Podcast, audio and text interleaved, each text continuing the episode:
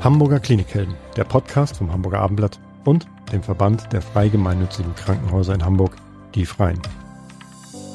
Wer ins Krankenhaus muss, während draußen das Leben einfach weitergeht, braucht Hilfe und Anteilnahme. Dafür, dass dem Patienten geholfen wird, sorgen Ärzte und Pfleger. Aber es gibt noch viel mehr Klinikhelden, die alles dafür tun, dass es den Menschen schnell wieder besser geht. Jule Bleier und Elisabeth Jessen stellen sie in diesem Podcast vor.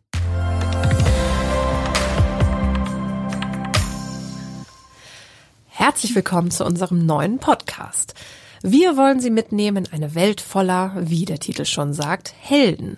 Menschen, die jeden Tag rund um die Uhr dafür sorgen, dass uns, also Menschen wie Sie und ich, geholfen wird, die sich um uns kümmern, wenn wir krank sind und die uns im besten Fall natürlich wieder gesund machen. Jeder, der schon einmal in einem Krankenhaus gewesen ist, kennt wohl dieses Gefühl, dass er sich fortan in die Hände anderer begeben und auf Menschen vertrauen muss, die alles dafür tun, dass es einem wieder besser geht. Wer in einem Krankenhaus arbeitet, macht daher keinen gewöhnlichen Job. Das, was diese Menschen tun, rettet uns sprichwörtlich jeden Tag. Das wollen wir hier in diesem Podcast würdigen und dabei auch noch ganz viel über die Arbeit im Mikrokosmos Krankenhaus erfahren. Dafür hat sich das Abendblatt in diesem Podcast mit dem Verband Freigemeinnütziger Krankenhäuser in Hamburg e.V., kurz genannt die Freien, zusammengetan. Bei den Freien handelt es sich um einen Zusammenschluss von zwölf Klinikträgern in Hamburg, die insgesamt 16 Krankenhäuser betreiben. Damit zählen fast die Hälfte aller Hamburger Krankenhäuser zu diesem Verband. Sie kennen bestimmt das Albertinen Krankenhaus in Schnelsen, das katholische Marienkrankenhaus in Hohenfelde, das Agaplesion Diakonieklinikum in Eimsbüttel, das evangelische Krankenhaus Alsterdorf und das israelitische Krankenhaus, ebenfalls in Alsterdorf, und das katholische Kinderkrankenhaus Wilhelmstift in Rahlstedt. Und die Klinikhelden, die wir Ihnen vorstellen möchten, das sind natürlich Ärzte und Pfleger, ganz klar, aber auch alle anderen Personen, die für die Patienten sorgen und dafür, dass ein Krankenhausbetrieb überhaupt möglich ist. Das reicht vom Pförtner über die Putzkräfte bis hin zum Kantinenchef. Wir übrigens, das bin ich, Jule Bleier und meine Kollegin Elisabeth Jessen, die, fürchte ich, Lisa, ja schon öfter mal im Krankenhaus gewesen ist und so einige Tage dort verbracht hat und dann, apropos Kantinenchef, auch weiß, dass eben sehr viel mehr ähm, als nur die ärztliche Behandlung eine Rolle spielt. Nämlich auch Dinge wie das Essen ganz schön wichtig sind, oder Lisa? Absolut, das ist wie auf dem Schiff, so ist das auch im Krankenhaus. Aber eine, die wirklich weiß, was Patienten brauchen und wie die Welt eines Krankenhauses funktioniert, das ist unsere erste Heldin. Anja Mund, herzlich willkommen. Vielen Dank. Anja Mund ist mit dem Belegungsmanagement beschäftigt und leitet den Pflegepool in der Pflegedirektion des Albertinen Krankenhauses.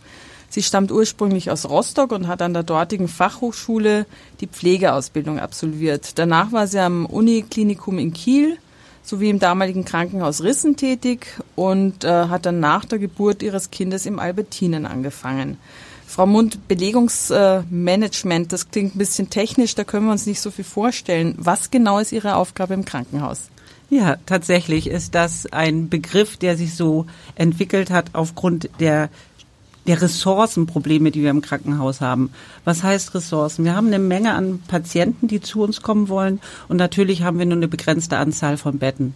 Und um das relativ gut übereinzubringen, die Patienten, die über die Notaufnahme kommen oder aber auch die geplant zu Untersuchungen oder OPs zu uns kommen, allen ein entsprechendes Bett zu bekommen. Das ist mein Hauptjob und das bedeutet jeden Tag aufs Neue, sich der Herausforderung zu stellen, alle Prozesse so gut wie es geht miteinander zu verknüpfen. Bekommen denn alle Patienten immer ein Bett oder man kennt ja diese äh, äh, leider Geschichten, äh, auch über die wir immer mal wieder berichten müssen. Patienten liegen auf dem Flur und müssen Ewigkeiten warten. Das ist tatsächlich relativ schwierig, gerade in der Situation durch die Pandemie bedingt, dass wir viele Corona-Patienten hatten, die entsprechend isoliert werden mussten, dadurch die Betten verknappt wurden, auch den, durch den Personalmangel, der ja in aller Munde ist, wurden viele Betten, die sonst betrieben wurden, gesperrt. Und ja, es kommt schon vor, dass Patienten auch länger in der Notaufnahme warten müssen. Aber genau aus diesem Grund hat unser Haus sich entschieden zu sagen, wir brauchen eine Stelle, die das koordiniert und die sozusagen abrufbereit ist und hausübergreifend organisiert. Das heißt, es organisiert nicht mehr jede Station nur für sich alleine oder jede Fachabteilung, sondern ich werde von allen Fachabteilungen angerufen, schaue im ganzen Haus, wo kann ich die Patienten unterbringen und dadurch ist, hat sich das etwas reduziert, dass die Patienten lange, insbesondere die Notaufnahmepatienten, auf ein Bett warten müssen. Flurbetten gibt es bei uns im Haus tatsächlich überhaupt nicht. Das Einzige, was es gibt, ist, dass Patienten eben in der Notaufnahme nicht sofort ein stationäres Bett bekommen. Und wie viele Stunden kann das da? Also es gibt ja immer Horrorgeschichten, wenn Leute dann da mal landen, wie lange sie da bleiben müssen. Ähm, wie lang kann einem das passieren? Auch bei Ihnen? Auch bei uns tatsächlich kann es im schlimmsten Fall vorkommen. Das ist immer so ein bisschen davon abhängig, braucht der Patient zum Beispiel Monitor, weil ist überwachungspflichtig. Das ist so eine Eingrenzung. Dann haben wir zwar noch Betten im Haus, aber nicht die entsprechenden Ausstattung, die der Patient braucht. Und auch bei uns ist es möglich, dass ein Patient über 24 Stunden mal in der Notaufnahme verweilen muss. Wir haben aber in der Notaufnahme auch Patientenzimmer, sodass die dann in diese Zimmer verlegt werden.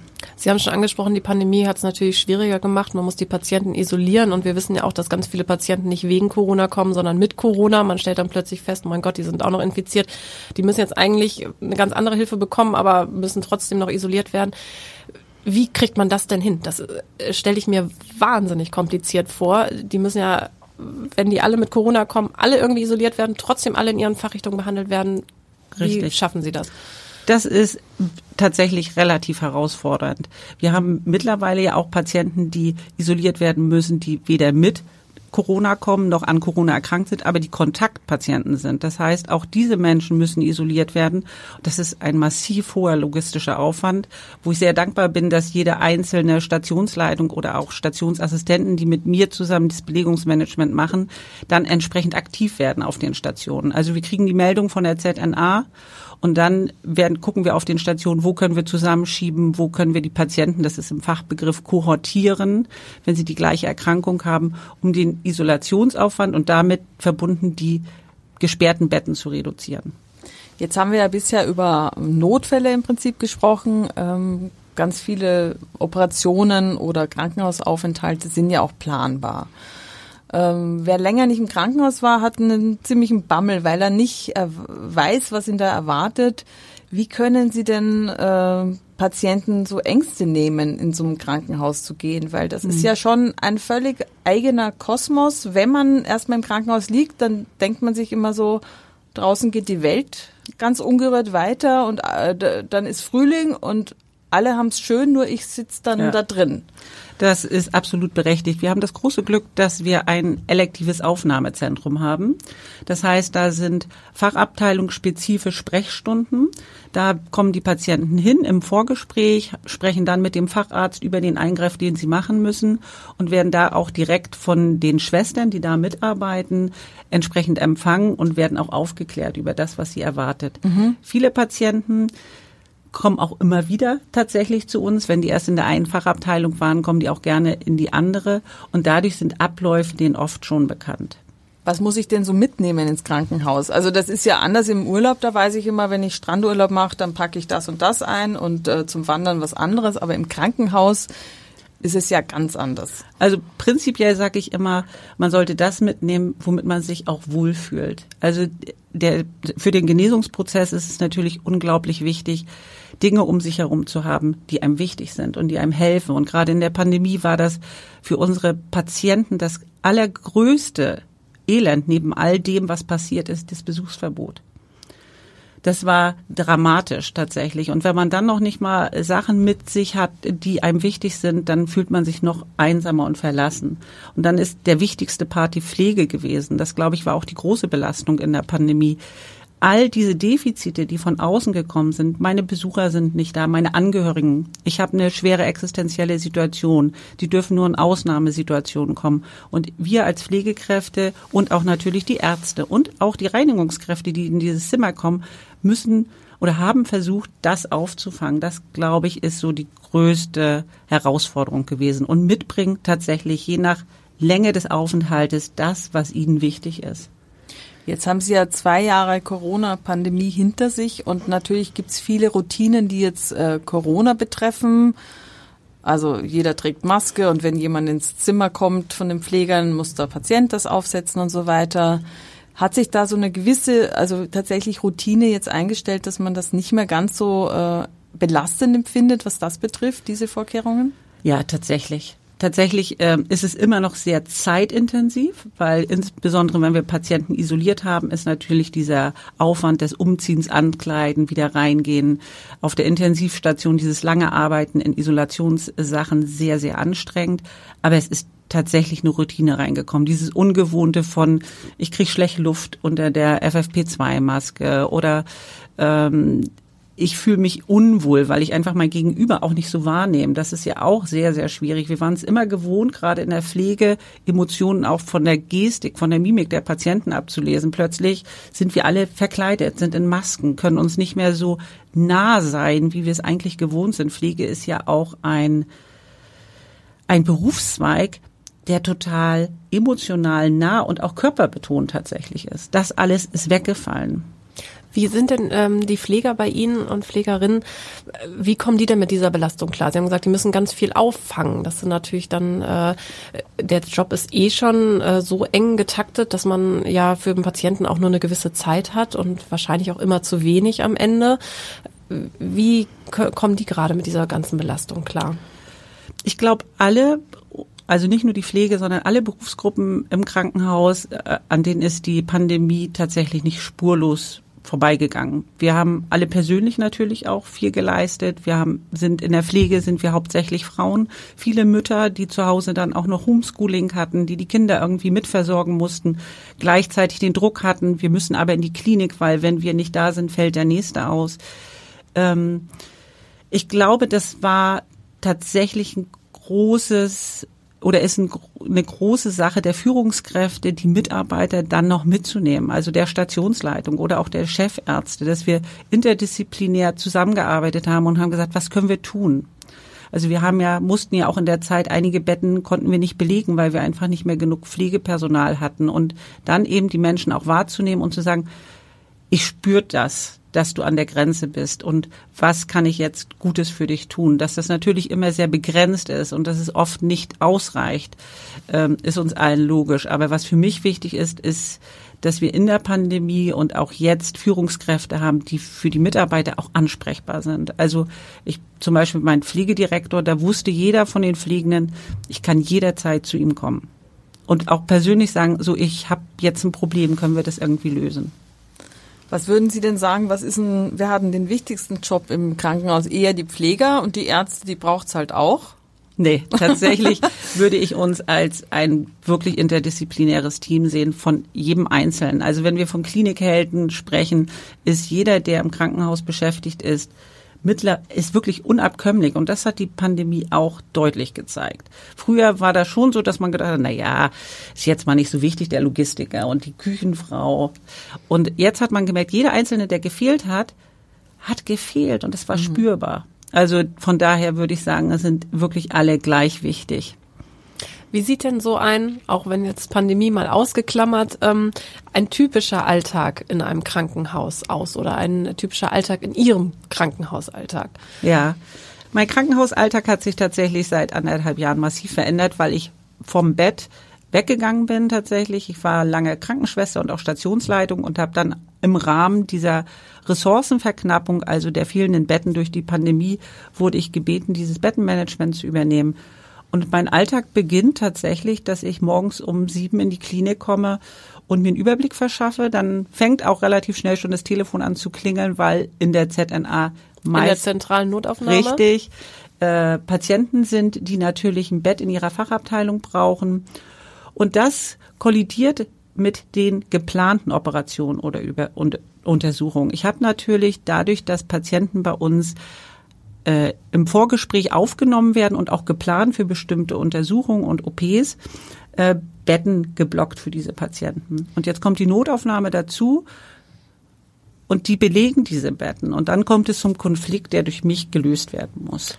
Mussten Eingriffe auch abgesagt werden, die geplant waren? Während viele? der Pandemie auf alle Fälle tatsächlich. Da haben wir, und das ist auch ein Riesenkonflikt, den, den man medizinisch und pflegerisch trägt wer, man hat ja gesagt, alles möglich Verschiebbare soll verschoben werden. Nun ist für jeden Menschen das ja unterschiedlich. Für mich ist vielleicht auch ein Leistenbruch tatsächlich nicht verschiebbar, weil ich massiv darunter leide. Und das ist, war, glaube ich, auch für die Ärzte ein großes Problem, da zu entscheiden, wen kann ich verschieben und wen kann ich nicht. Ist das jetzt auch noch so? Weil jetzt sollen ja alle Eingriffe wieder möglich sein und gemacht werden. Sie sind ja nicht mehr angehalten, die Genau. zwingend zu verschieben. Kann man jetzt alles machen, was man machen will? Oder stehen Sie da auch wieder jeden Tag und sagen, Mensch, ich rufe Sie heute an, nee, Sie können nicht ins Krankenhaus kommen, Ihre OP verschiebt sich? Also wir hoffen, wir versuchen das tatsächlich zu umgehen und tatsächlich auch nicht zu machen, weil wir wissen, was das mit den Patienten auch macht, die man anrufen muss. Äh, es kann aber passieren tatsächlich jetzt, wenn als alle schwer erkrankt waren an Covid, auch das Personal und man nicht genug Personal hat im OP zum Beispiel, dass man dann sagen muss, wir müssen heute die eine OP absagen und geben ihnen dafür einen neuen Termin. Aber das ist wirklich das Schlimmste, was passieren kann. Also man versucht vorher alle möglichen Wege. Man sagt ja immer, Ärzte sind selber die schlimmsten Patienten. Ähm, waren Sie selber schon mal Patientin in einem Krankenhaus oder in Ihrem Krankenhaus und waren Sie? Tatsächlich, Gott sei Dank noch nicht, Okay, weil außer zur Entbindung tatsächlich. Und Entbindung ist natürlich was ganz anderes, weil das ist irgendwie so was Glückseliges. Ja, weil äh, klar, so meine nächste Frage wäre gewesen, äh, hat das Ihren Blick verändert sozusagen? Aber vielleicht ist das ja bei Kollegen, äh, die die dann selber merken, wenn ich mal in dieser schwachen Position bin, in der man sich als Patient ja durchaus befindet, ähm, dass einem manche Dinge dann vielleicht anders auffallen oder man denkt, da wäre Verbesserungsbedarf. Das ist tatsächlich aus den Erfahrungen, die ich von den Kollegen gehört habe, sehr heilsam. Also selber mal Patient gewesen zu sein. Es fängt, also ich kann aus meiner Sicht mal berichten, zum Beispiel eine Vorbereitung für die Darmspiegelung. Ich bin Krankenschwester und Patienten haben bei mir gelegen und ich locker flockig. Das ist doch gar kein Problem. Ja, trinken Sie jetzt die zwei Liter und dann ist das zacki zacki mal hier auf Toilette gegangen und schon fertig. Und dann habe ich das einmal selber machen müssen und plötzlich war es wirklich für mich, zacki zacki ist da tatsächlich gar nichts. Also es ist wirklich schön, äh, bestimmte Erfahrungen zu machen, um Dinge anders zu sehen, um mal einen Perspektivwechsel zu haben und auch mit Dingen anders umzugehen. Weil die Patienten, die uns anvertraut sind, das ist schon eine hohe Verantwortung, die wir tragen. Und Haben Sie das zu Beginn Ihres Berufslebens geahnt, was da für Herausforderungen auf Sie zukommen? Und wenn Sie das gewusst hätten, hätten Sie dann trotzdem noch mal gewählt, ähm, diesen Weg zu gehen? Oder hätten Sie gesagt, Mensch, vielleicht lieber doch was anderes? äh, tatsächlich muss ich sagen, dass ich das große Glück habe, dass ich echt meinen Traumberuf gekriegt habe. Ich wollte gar nie Krankenschwester werden, sondern das ist zufällig entstanden und ich bin sehr dankbar darüber. Es sind große Herausforderungen, aber ich liebe das tatsächlich, mit Menschen umzugehen, mit Menschen im Kontakt zu sein. Und trotz der Rahmenbedingungen bin ich davon überzeugt, dass es echt ein Beruf ist, der sehr sinnstiftend ist. Und ich kann mir nichts Besseres vorstellen, als einen Beruf zu machen, der mir Sinn verschafft. Und von daher würde ich diesen Beruf immer wieder wählen. Das sagen ja sehr viele Pflegekräfte. Ähm, ich habe das selber erlebt. Die sagen, es ist einfach wirklich so ein beglückender Beruf und äh, die Rahmenbedingungen machen es Richtig. schwierig. Ähm, das Einkommen ist ja auch immer ein großes Thema bei den Pflegekräften. In den letzten zwei Jahren sogar ein sehr großes. Verdienen die wirklich so schlecht, die Pflegekräfte? Beziehungsweise eine Krankenschwester, die das seit 30 Jahren macht, sagte, das Problem ist, wir haben so wenig Zeit, uns zu erholen. Es ist so getaktet äh, und es gibt so wenig Pausen zwischendurch, sowohl am Tag als auch sozusagen zwischen einzelnen Arbeitstagen. Wie sehen Sie das? Ich glaube auch, das Gehalt ist relativ. Natürlich gibt es, ist es immer schön, mehr zu haben. Ich glaube aber, der Hauptpunkt ist tatsächlich, sind die Arbeitsbedingungen. Ähm, man muss sich das so vorstellen, wenn, wenn man im Schichtsystem arbeitet, 100 Prozent, also Vollzeit, muss ich mir meine freien Tage ja herausarbeiten. Und das ist, umso älter man wird, wird die Erholungszeit immer geringer. Und so ein Arbeitstag ist natürlich voll und man ist erschöpft. Wenn ich das entscheiden würde, würde ich tatsächlich nicht über das Geld gehen, sondern über die Arbeitsbedingungen, wie zum Beispiel Modelle aus Schweden, Vollzeitjob, aber nur vier Tage arbeiten, also fürs gleiche Geld vier Tage arbeiten oder eben tatsächlich nicht mit 67 in Rente, sondern mit 63 in Rente.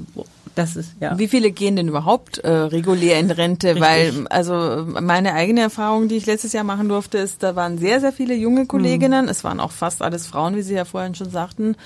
Aber jemand, der da annähernd in, im Rentenalter gewesen wäre, da fällt mir maximal eine hm. Krankenschwester ein. Und ich glaube, das ist tatsächlich das Traurige an der ganzen Situation. Man ist natürlich hoch belastet. Wir haben deswegen bei uns auch den Pflegepool.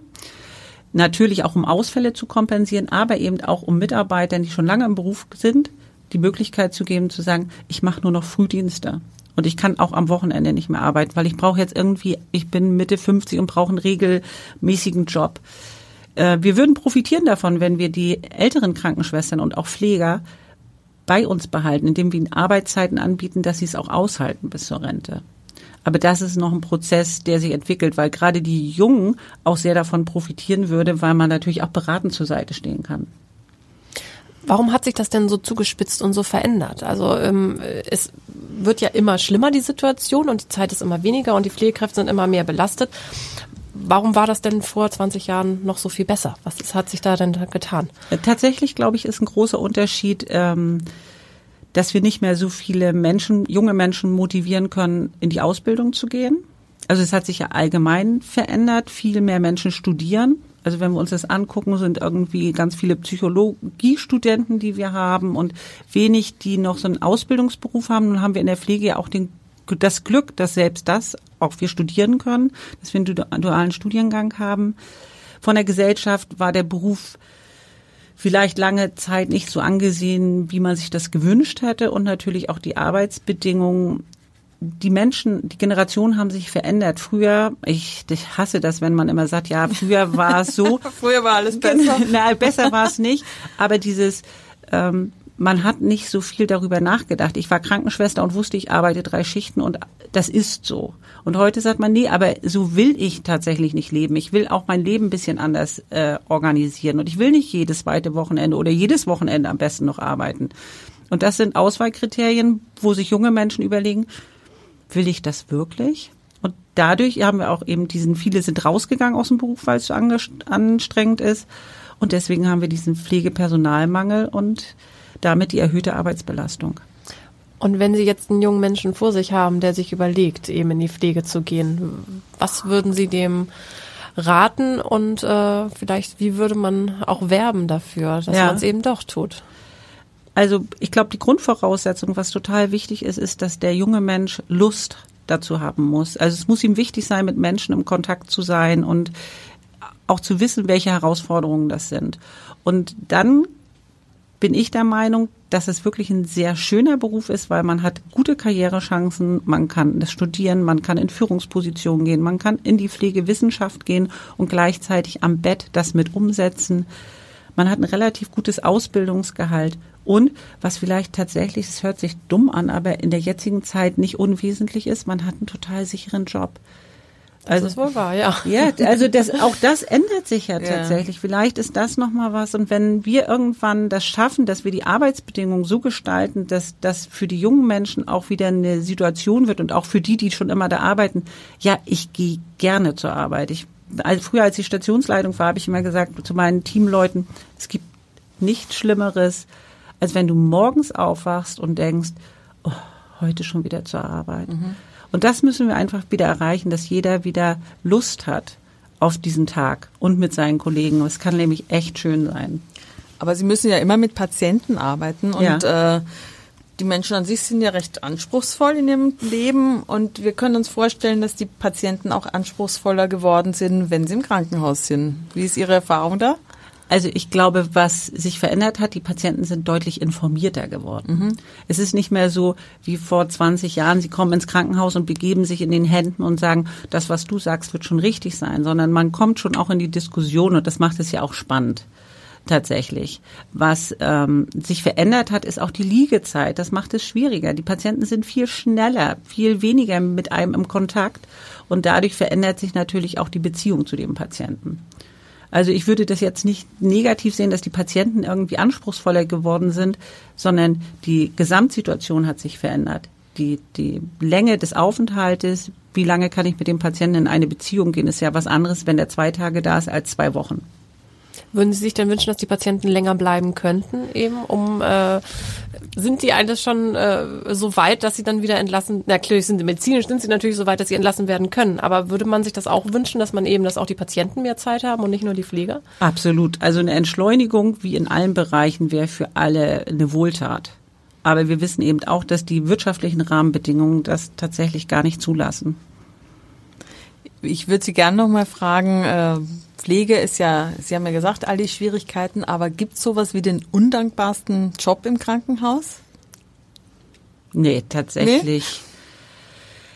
Undankbar, es gibt, glaube ich, herausfordernde Momente, ne? so wo man denkt, ähm, ja, ich sch schlimme Diagnose hat jemand, erfährt ein Patient und ich komme dahin als Pflegekraft und versuche sie mit aufzufangen. Das sind, glaube ich, Momente, die schwierig sind. Undankbar. Weiß nicht, der Pförtner, der sich ja, immer anraunzen nee. lassen muss, weil er, weil ich jetzt will da rein und es ist aber gerade keine Besuchszeit hat, oder wir haben halt irgendwie FFP2-Maskenpflicht oder das ist so. Ja, vielleicht würde ich das gar nicht äh, tatsächlich an eine Berufsgruppe festmachen, mhm. sondern an eine Tätigkeit, was ich wirklich undankbar finde. Und ich glaube, da spreche ich für fast alle äh, Mitarbeiter des Krankenhauses ist die zunehmende Dokumentation. Also trotz des wenigen der Zeit, die wir mit dem Patienten haben, muss noch ganz viel zusätzlich dokumentiert werden, was uns wieder die Zeit nimmt, um am Patienten zu sein. Ich, da glaube ich wirklich, das ist eine sehr, sehr undankbare Tätigkeit. Frau Mund, abschließend, was würden Sie sagen, was braucht ein Krankenhaus auf jeden Fall, um zu funktionieren? Ja, das ähm, ist natürlich in ein, zwei Sätzen schwierig zu beantworten, aber ich glaube, als allererstes braucht es tatsächlich einen gemeinsamen Geist. Das heißt, äh, alle Mitarbeiter, die in dem Krankenhaus arbeiten, wissen, warum sie das tun und für wen sie das tun. Das wäre das Allerschönste. Also wenn wir jetzt unser Leitbild uns angucken und sagen, wir möchten so behandelt werden oder ich möchte so behandelt wer oder ich behandle andere, wie ich behandelt werden möchte. Und wenn ich das umsetzen kann und wenn jeder von uns das mit sich trägt, das wäre das Allergrößte. Dann glaube ich, kann ein Krankenhaus natürlich neben guten Prozessen, guten Strukturen, klaren Ansprechpartnern, einer guten Technik super funktionieren. Äh, aber das Krankenhaus braucht halt auch Rahmenbedingungen. Und äh, daran scheitert das oft. Also auch von außen Rahmenbedingungen. Wir haben in der, wenn wir zum Beispiel über die Notaufnahme sprechen, das große Problem, dass wir viele Patienten bekommen, die in die Notaufnahme kommen, weil sie eben keinen Facharzttermin draußen bekommen oder weil sie keine Großgerätetechnik, irgendeinen MRT-Termin bekommen. Und das blockiert, das blockiert unsere Ärzte, die Pflegekräfte, auch Betten auf der ZNA, weil das muss ja erst alles abgearbeitet werden. Oder auch fehlende Kurzzeitpflegeplätze für Patienten, die dann tatsächlich austherapiert sind und man sagt, ja, jetzt brauchen wir noch eine häusliche Versorgung. Wenn diese Rahmenbedingungen alle noch dazu passen, glaube ich, kann ein Krankenhaus sehr gut funktionieren und wir uns dann auch unserem Kerngeschäft widmen können, und zwar der Betreuung und Versorgung von Patienten. Das ist, glaube ich, auch der größte Wunsch von allen, die im Krankenhaus arbeiten. Frau Mund, dann hoffen wir, dass die Politik diesen Podcast auch hört und sie schön. vielleicht auch mal einlädt. Erstmal herzlichen Dank, dass Sie uns so einen Einblick gegeben haben in Ihren Alltag und in den äh, Alltag eines Krankenhauses an sich. Vielen Dank. Ich danke auch, dass ich hier sein durfte und hoffe, dass ich die ein oder anderen Menschen bisschen mehr Einblick vom Krankenhaus geben konnte, als sie es bisher wussten. Ja, ich danke Ihnen auch und hoffe weiter für Sie, dass Sie immer vor dem Bett stehen und nicht im Bett drin liegen. Obwohl es weniger schlimm ist, wenn man es erstmal erlebt hat. Also man ist wirklich in guten Händen, wenn einem wirklich was fehlt. Toi, toi, toi. Vielen Dank.